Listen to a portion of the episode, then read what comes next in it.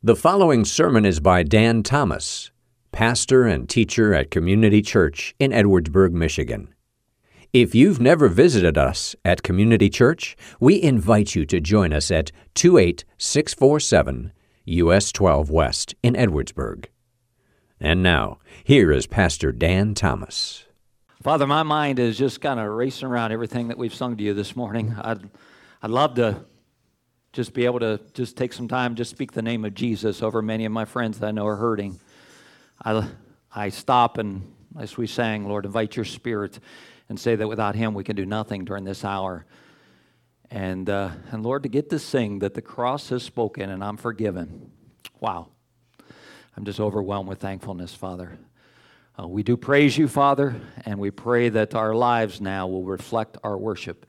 Amen. You may be seated. You guys got lunch plans? Thought we could do all four of those songs at the end again, if that'd be all right. Maybe not. Don't panic. That was fun. Okay, well, we have been on our little journey through the book of Revelation. Not Revelations, but the book of the Revelation. And uh, as you can see, we're going to look at eight and nine today, if you're looking up there. Actually, it does say eight through ten, doesn't it? Okay, we'll do that then. Uh, but uh, we started a few weeks ago, and uh, we saw a place where John, the Apostle John, from his place in exile, where he was on a penal colony there at Patmos, uh, he was given a little peek into heaven. The angel said, come on up here, I want you to look at this. And, uh, and he showed him this throne. A throne occupied by God, and his radiance beamed throughout heaven. And he wanted him to know that through everything you're going to see, God is on his throne, and the creatures worshiped him, and the angels ended up joining in and worshiping, and the redeemed worshiped him. And there's a celebration going on in heaven in chapter four. Chapter five, well, there's a little sadness for a moment because there's this scroll in the hand of the Father, and there's nobody who can open it. And John says, I wept because there was nobody worthy to open the scroll, but that's okay because then the Lamb stood up. The Lamb of God, the one who was slain before the foundation of the world, stands and he takes the scroll. And all of heaven rejoices again and they celebrate. And again, this contagious, have you noticed that worship is a little contagious? I mean, and, uh, and, one, and one group would worship and the next group would worship and they're celebrating God. But then, uh, last week we began to look in chapter four, five, six, and we uh, we saw that the Lamb began to open the scrolls. Uh, actually, he began to open the seals, the seven seals that were on the scroll. And he opened the first four, you might remember, and we call those four the four horsemen. And uh, the, the uh, horseman, first of all, on the white horse rides, the horseman of deception, uh, the Antichrist, the one that uh, the Savior that the world is looking for, not the Savior that the world needs. And he is accepted there. And then there's the red horse of war. And then there is the black horse of famine. And then there is the pale horse of death. And uh, these horses are riding away here. And then you get into the fifth seal. And uh, that's that talks about the martyrs, those who die for Christ. And then you get into the sixth seal. And it talks about incredible uh, catastrophe on the physical level, earthquakes and things like that that hit the earth. And uh, and God says, hold on, we're going to take just a, just a stop here for a second. There's one seal left. See my one little rubber band I left on here? There's one seal left, and we're going to open that up today as we get into chapters eight through ten. But last week we saw that before he opened that up, he said, I want to tell you that in the midst of this amazing t- terror that takes place on this earth, in the midst of this overwhelming judgment that we see, God's redemptive hand is still at work. And and it talks in there about how revival is going to spread and the gospel is going to be spread even in the midst of that time. Uh, we saw that in chapter seven. But we get back to chapter eight. We're ready to open this last seal. Okay? Now, so I start off on Monday morning. I'm reading through chapter eight. And uh, some of you may know, the uh, once this seal is opened, what is revealed is another whole set of judgments called the trumpet judgments. There's seven trumpet judgments coming. So I read through chapter eight, and it's all about the first four of these trumpet judge, judgments. And then it says in chapter nine, uh, things are going to get a little worse because we're going to get into the woes that they're called. So the last few of the trumpet judgment gets even worse. And I read through this, I think, oh, boy, that's going to be a fun Sunday morning. We're just going to hit you and hit you and hit you uh, over and over again. So I thought, you know what, I better read ten, too. Uh, so I did. I spent a little time reading ten, and when I myself was reading the uh, chapter ten, I found myself, uh, a couple things happened. One of them, I was convicted. I, I, I was convicted about a couple things I'll tell you about in a minute here. But then I also received some clarity just at overall philosophy of life. Does that sound deep? Okay. Scary when I get deep, isn't, isn't it? You're always afraid I'm going to hurt myself. But, uh, but anyway, we're going to go ahead and start in chapter ten, and then we're going to back up and we're going to go through chapters eight and nine. So I'm going to show you just a couple things that God showed me when I jumped into chapter ten, because one of the things God told me is you need to stop apologizing, okay? Uh, so just so you know, I'm apologizing right now for apologizing, and then I'm not going to apologize anymore. Now, I want to show you a couple things that God told me. Well, hey, you've been preaching this series, and you're apologizing way too much. For one thing, I keep saying, hey, I'm sorry, I don't know exactly what this means. In other words, I'm sorry, I don't know everything that's coming. I can't give you a complete detailed description of everything in Revelation. Well, when I read chapter ten, I found this out. Uh, it talks about an angel who stands with a smaller scroll. And his one foot is on the land, his one foot is on the sea. But uh, but then it talks about these things that are called the seven thunders. Okay, another set of happenings here, the seven thunders. And it says, uh, John says, I was about to write them, but I heard a voice from heaven saying, seal up the seven thunders, what they have said. Do not write it down. And what w- was impressed upon me by the Spirit of God is, do you know that God has not revealed everything to us? There are some things I need to stop apologizing for not knowing, because God said, seal it up. I'm not going to tell you. Think about what God did here, though. John's like, okay, you told me. I'm ready to write it down. No, don't write it down. You ever get where somebody's like, okay, there's one thing. Oh, no, I shouldn't tell you that. Doesn't that drive you crazy? Inquiring minds want to know. Uh, I'm driving a, a bus yesterday on a field trip, and there's a coach behind me talking on the phone. I wasn't paying real great attention, but a little bit, because I'm a very nosy person. Uh, and then at one point she said, oh, she said, I'll tell you about that later. I can't get into that now. And doggone it, I wanted to know. Uh, I was like, I'll pull over if you want to tell me. Uh, I'd like to know what's going on. And God says, hey, there's something else coming, but I am not going to tell you about it right now. Okay? Why? I, this cracks me up too. When I study this, the commentators go through this and they say, we're going to tell you what we think the seven thunders were. So God says, I'm not going to reveal it. And the commentators, well, we're going to find out anyway. No, they're not. Uh, they're not going to find out. So there are some things that God t- talks about. In fact, if you look down uh, in verse number seven, it talks about the mystery. And when the Bible uses the word mystery, what it is talking about is something that we do not know unless God reveals it. And there are some things that we will not know until God reveals it. By the way, interestingly, we were just singing about Christ in me, the hope. That is one of the mysteries of Scripture. God says, you won't understand that unless I reveal it to you. So that is why sometimes when people get excited and, Christ in me, yes, this is wonderful. Some people look at you and say, you're weird. I don't understand that. Why? Because we won't understand this miracle of salvation and what God does and the new life that He gives us until God reveals that to us and, and we get it. But anyway, uh, so the first thing that I am no longer apologizing for is not knowing everything, because God doesn't tell us everything. Okay, now the second thing, as I read through chapter ten, got into a little bit bigger thing here. Uh, and again, I'm jumping around in ten. We'll go back and read through eight and nine. But and I took the little scroll from the hand of the angel, and I ate it. And this was the instruction that he was given, take and eat it. Some of you might be familiar throughout Scripture. This is something that different prophets were told to do. Ezekiel, take and eat it. In other words, my word, take it and make it become part of you. Take it into you. You know, don't just skim over it here. Take this into you. So I want you to take and eat it. And it was sweet as honey in my mouth. But when I had eaten it, my stomach was made bitter. And I was told, you must again prophesy about many peoples and nations and languages and kings. You say, what did the, the Lord rebuke me on this one too? Because I thought, here I am. Sometimes I'm apologizing for talking too much about judgment, if you will. I don't want to hit judgment too hard or anything like that. Well, what does Scripture say here? The instruction to John is, you have to do this. There's some bitter and there's some sweet. And your job is not to make the be- the sweet bitter and the bitter sweet. Your job is to teach it the way it is.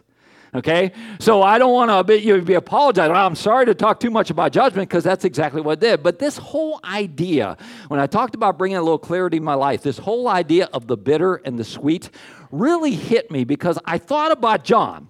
Okay, so John here, he's receiving this message. And remember back in chapter four, he gets to look into heaven and see God's on his throne and the celebration, everything like that. And he knows that God is on his throne. And then he said, hey, this is it. I want you to see eternity. I want you to catch a glimpse of this. But in the meantime, look at some of the nastiness coming your way. And I thought, if that doesn't describe our life sometime. Yes, we have this hope of eternal life. Yes, we can take a peek into heaven and say, hey, this is where it's going to end up. But in the meantime, if nastiness doesn't describe our lives, I don't know what will. You know, I get debating about, uh, you know, people ask, what do you think the end times are coming? I actually argue with myself about that sometimes. I think, oh yeah, things are worse than ever. And then I think, are they really? There's more disease than ever. How about the bubonic plague? That was pretty bad. Uh, you know, there's more uh, whatever. You know, even just, you know, we talked about death last week. Well, in the last century, you had Hitler killing his millions. And on top of that, you had Stalin upping the game there and killing even more millions. And you had, um, I was going to say Chiang Kai-shek, wrong guy. Mao Zedong, thank you, uh, killing, and you had, you know, this death. So I don't really know exactly where we are as far as how that, but one thing that has hit me in recent days, and I've been sharing this some, um, I don't know if this is just in, if you want to say anecdotal, because it's just in my little world. I have talked to a couple of other pastors. I have never known a time when I have known so many hurting people with everything. Sickness and uh, depression and just heartache and family problems, everything like that. I've never known a time like this. Now, I'm not saying it's never happened before. Uh, I'm just saying, you know, for me, I look at that. And when I look at that, I have to keep this perspective. Uh, okay, one other thing. Let me let me be old man here for a second. Uh, say, wait, you're always old man. But uh, no, I... Uh, I, I've had a couple friends, a couple friends in the room actually recently got to go to a fiftieth high school reunion. My sister's going to her fiftieth. She's older than me, by the way. Uh, but uh, she's going to her fiftieth anniversary uh, reunion this year. I always wanted to go to a reunion. I just, I think that'd be fun. I know I'm weird, but I would love to go to one. Problem is, my high school was very small. I was the only graduate. Um, and it's, it just really takes the fun out of the whole reunion. Name tags are optional. Uh... I've told you this before, but I was valedictorian. But anyway, uh, back to the back to the back to the story. But uh, you know, when I think about the whole idea of that, uh, my friends told me this, my sister told me this, and this is kind of sad. But uh, you know, they're looking forward to it. But they said, you know, what's kind of hard is how many people have passed away. And I get thinking about just even my future life, you know, if you want to say it like that. I look to heaven, and heaven grows sweeter and sweeter as the days go by and thinking about it. But this world gets a little nastier and nastier as the days go by. And that's some of my our perspective on life.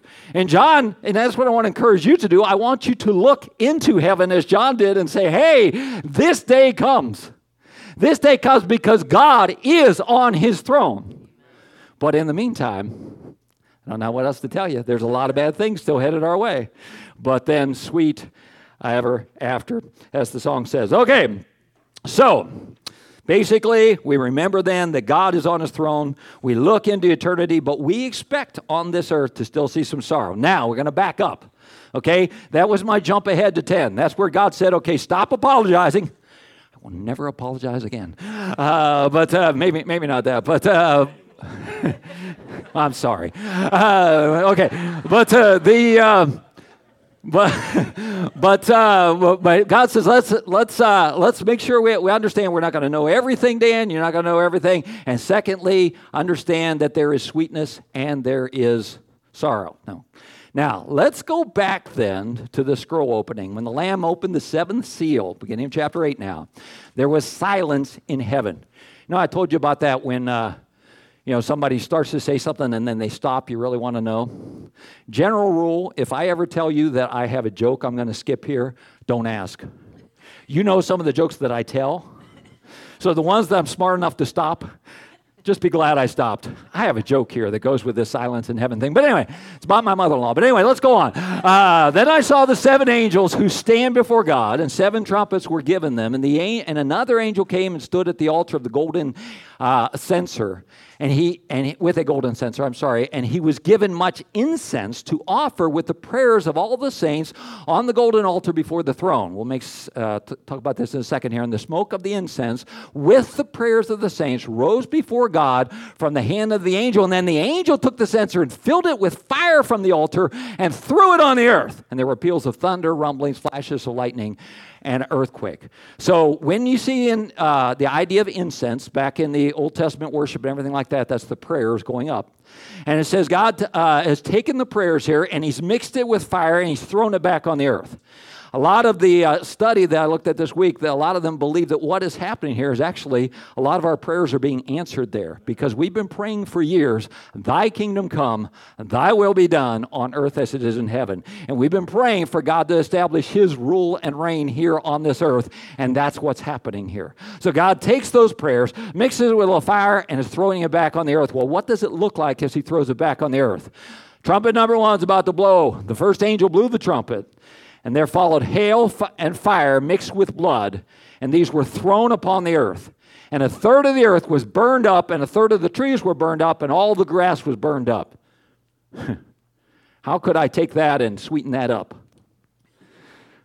Uh, that's pretty, that's pretty sh- uh, solid right there. I, I did want to mention this. I'm going to refer to this idea of the possibility that what takes place in these first four trumpets has to do with nuclear activity. I'm not saying it does. I'm saying, but when you look at it, when they have done nuclear testing in water, the uh, the Navy will tell you that what they experience afterwards is incredible hail that comes from that.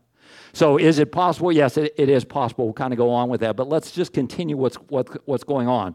Trumpet one, number one blows. Here comes trumpet number two. A second angel blew his trumpet, and something like a great mountain burning with fire was thrown into the sea. And a third of the sea became blood, and a third of the living creatures in the sea died, and a third of the ships were destroyed. I don't know if the blood is the cause of the death or the result of the death. I don't really know, but what I know is what it says there. That uh, this has happened in the sea. You're probably familiar, but the sea, you know, makes up a lot more of this earth than the land. And we're going to see a third of it is destroyed here. And the third angel blew his trumpet, and a, a star fell from heaven, blazing like a torch, and it fell on a third of the rivers and of the springs of water. So now we're not in the sea. Now we're in what we'd say the fresh water. And the name of that star was Wormwood, and a third of the waters became wormwood. Wormwood. And many people died from the water because it had been made bitter. Okay, and again, we're seeing these trumpets blow. We're seeing this happen. Side note, just if just for those of you who might be interested in this, the word wormwood uh, in in Russian comes out Chernobyl.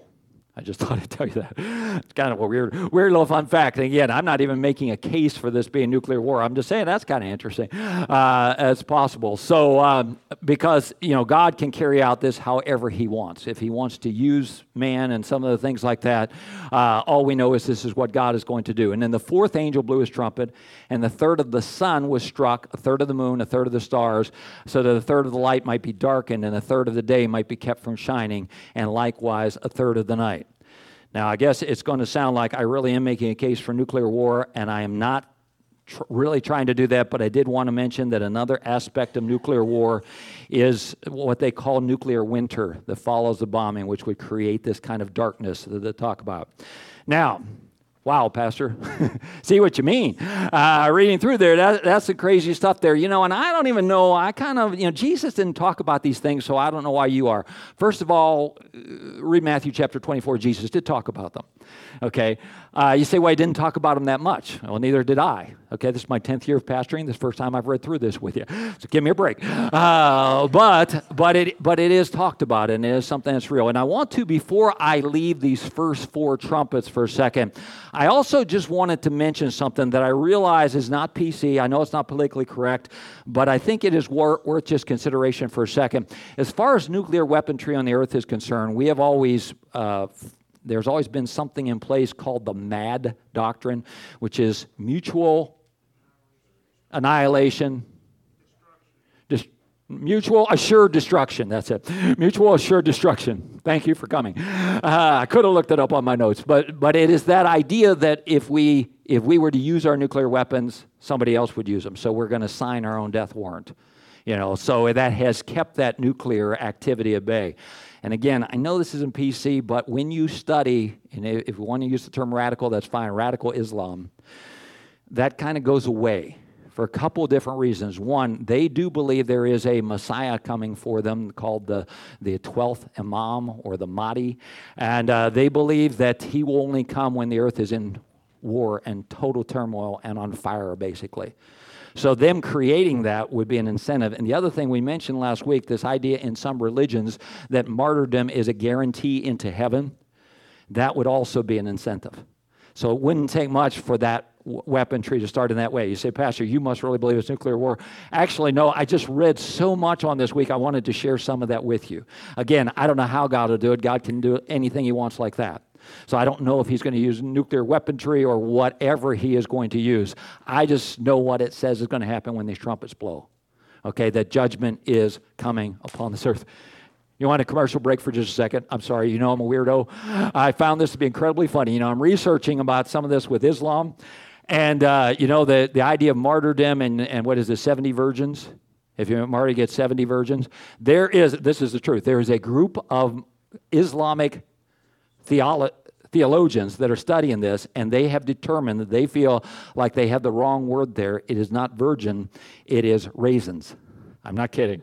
Now, you say, why are you sharing that? Because I think it's funny. Uh, I just imagine a guy getting to heaven going, hey, seventy, why'd you hand me a box of raisinets? I don't, uh, I, I don't, I just, you know, I'm a sick man. Okay, moving right along. Okay, uh, so we're done with that. Now let's go to the very end of chapter eight. We've gone through the four trumpets. Let's go to the end of chapter eight. It says, then I looked and I heard an eagle crying with a loud voice as it flew directly overhead. And what's he say? Woe, woe, woe to those who dwell on earth at the blast of the other trumpets that three angels are about to blow. Okay, you got three more trumpets coming. Those three can be called the three woes. Okay, because, in other words, you ain't seen nothing yet. Okay, here you go. Uh, and uh, so we are going to look in chapter nine at two of those because, once again, God stops before the last of the trumpets blows. Uh, but with the, an- the angel blew his trumpet. So we're in chapter nine now. And I saw a star fallen from heaven to the earth, and he was given a key to the shaft of the bottomless pit. There is actually a ton in that little phrase here that I want to unpack just a little bit here for you. First of all, an angel uh, blew the trumpet, and a star is fallen. This star is obviously a person because it talks about he. Uh, both Ezekiel and Isaiah tell us about the, the idea of the Satan having fallen from heaven, okay? But I want you to notice that he is given the keys. God gives him the keys. Okay, here you go.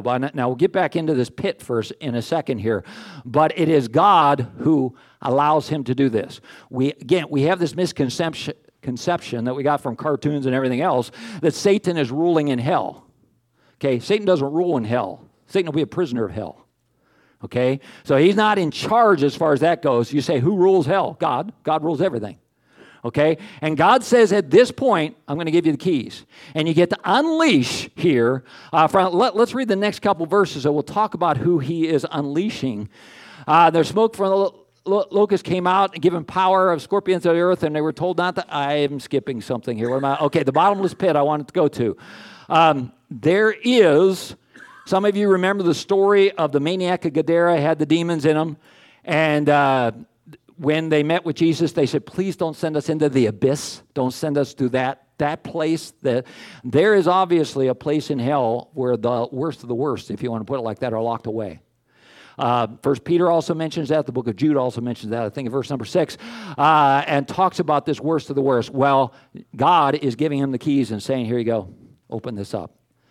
This is God making the call, okay? I want us to realize that. And also realize that the devil himself, Satan, serves the purposes of God, okay? Now, does that confuse me sometimes? Yes, it does. I was reading this week about, uh, somebody was writing about Robinson Crusoe, the book, and, and uh, the... Uh, friend of Robinson Crusoe's name is Friday. I think a lot of you would be familiar with. And at one point, uh, he's learning English, but he he says, why God did not kill devil? And that's his, you know, as he hears the whole story of everything, he says, why God not kill devil? And eventually, uh, Robinson Crusoe answers that. He doesn't immediately, but eventually he tells him he will. But uh, don't we all ask that sometime, why God not kill devil? Why does it not end it? And that and that answer, answer comes back. And I can tell you that right for right now, Satan is serving the purposes of God. Now let's see what is unleashed here. From the smoke came these locusts on the earth. They were given power like the power of scorpions of the earth. They were told not to harm the grass of the earth or any green plant or tree, but only those people who did not have the seal of God that we talked about last week on their foreheads. They were allowed to torment them for five months, which coincidentally is about the lifespan of a locust, but not to kill them. And their torment was like the torment of a scorpion when it stings someone. And in those days, people will seek death. They will not find it. They will long to die, but death will flee from them. Quick side here for a second about death. Death is not the ultimate re- escape for those who have rejected Jesus Christ. My son used to uh, sing a song. I think it was Reliant K. This is back when he was a teenager. Some of you might remember, uh, life is good, eternal life is better. Anybody remember that? Cute little song. Life is good, eternal life is better. You could also, and this probably will not be a hit, but you could also say death is bad. Eternal death is worse. Okay, so just like I want to look at my life and say, I want to live my life in such a way that, that screams, this life is great, it is a gift from God, but it is not my most valuable possession, eternal life is. I also need to live my life in a way that screams, death is horrible, but the one thing worse than that is eternal death. For those who don't know Jesus Christ, I want to live my life in a way that screams that also. So anyway, they're crying out to die. They can. In appearance, the locusts were the horse uh, were like horses. By the way, if you uh, these were not literal locusts, we'll see why in a second here.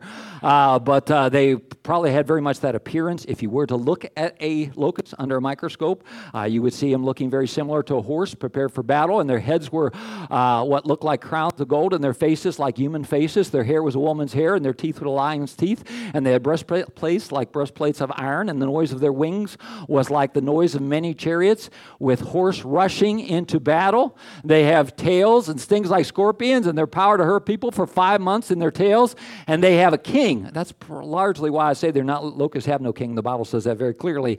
Uh, and that king is the angel from the bottomless pit. His name in Hebrew is Abaddon, and in Greek is called Apollyon. Uh, so, getting a picture here? Woe number one. I got to keep moving. Woe number two coming.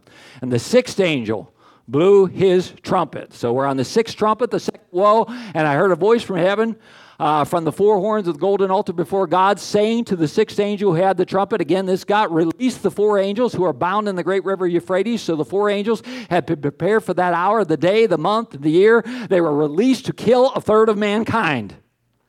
And the number of the Mount of Troops was twice ten thousand times ten thousand. I heard their number. And this I saw the horses in my vision of those who rode upon them. And they had breastplates the color of fire and sapphire and sulfur. And the heads of the horses were like lions' heads. And the fire and the smoke and the sulfur came out of their mouths.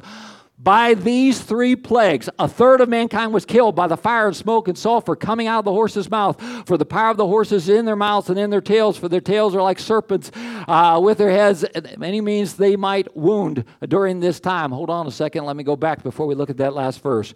So you get, again, if I can be not politically correct for a second, if God is using a human army here that is coming across the Euphrates, then most likely that human army is from the Orient. It's probably from China.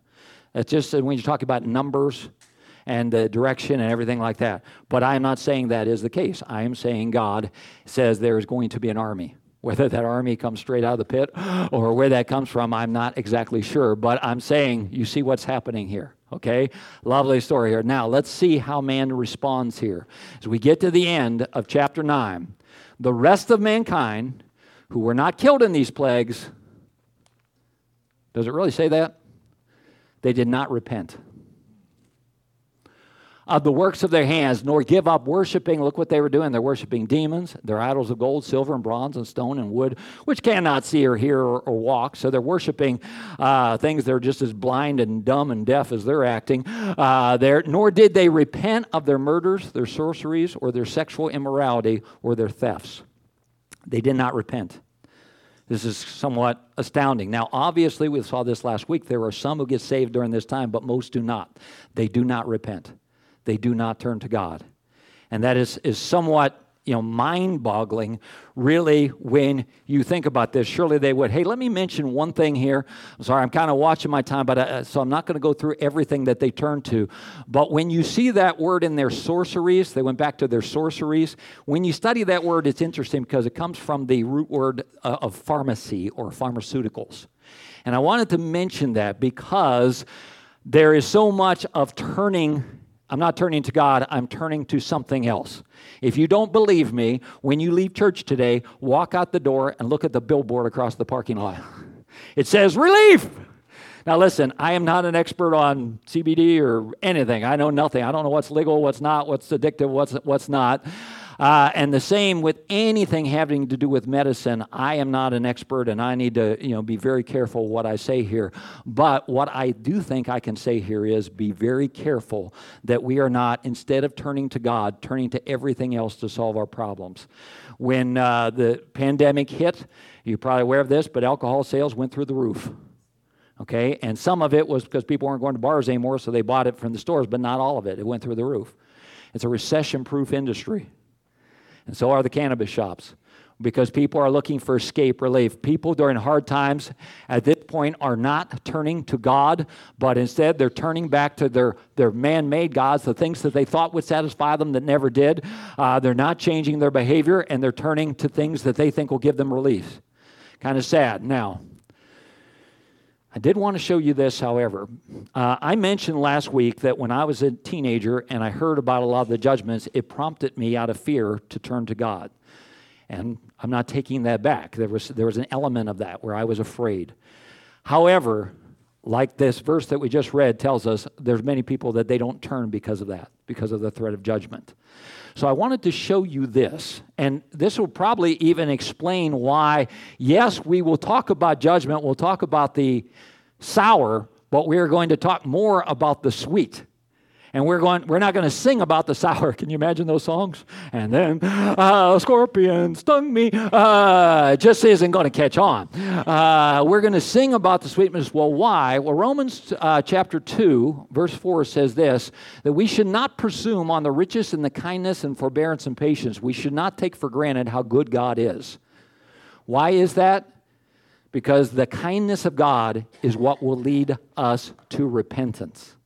Now, I wanted to read another passage for you from the book of Romans chapter five. And I didn't put this on the screen. Uh, I'm hoping you can just kind of stay with me as, as we say this. Romans chapter five, I'm going to begin with verse number six. It says, while we were still weak, at the right time, Christ died for the ungodly. Did you hear that? He died for the churchgoers. No, no, no, no. He died for the ungodly.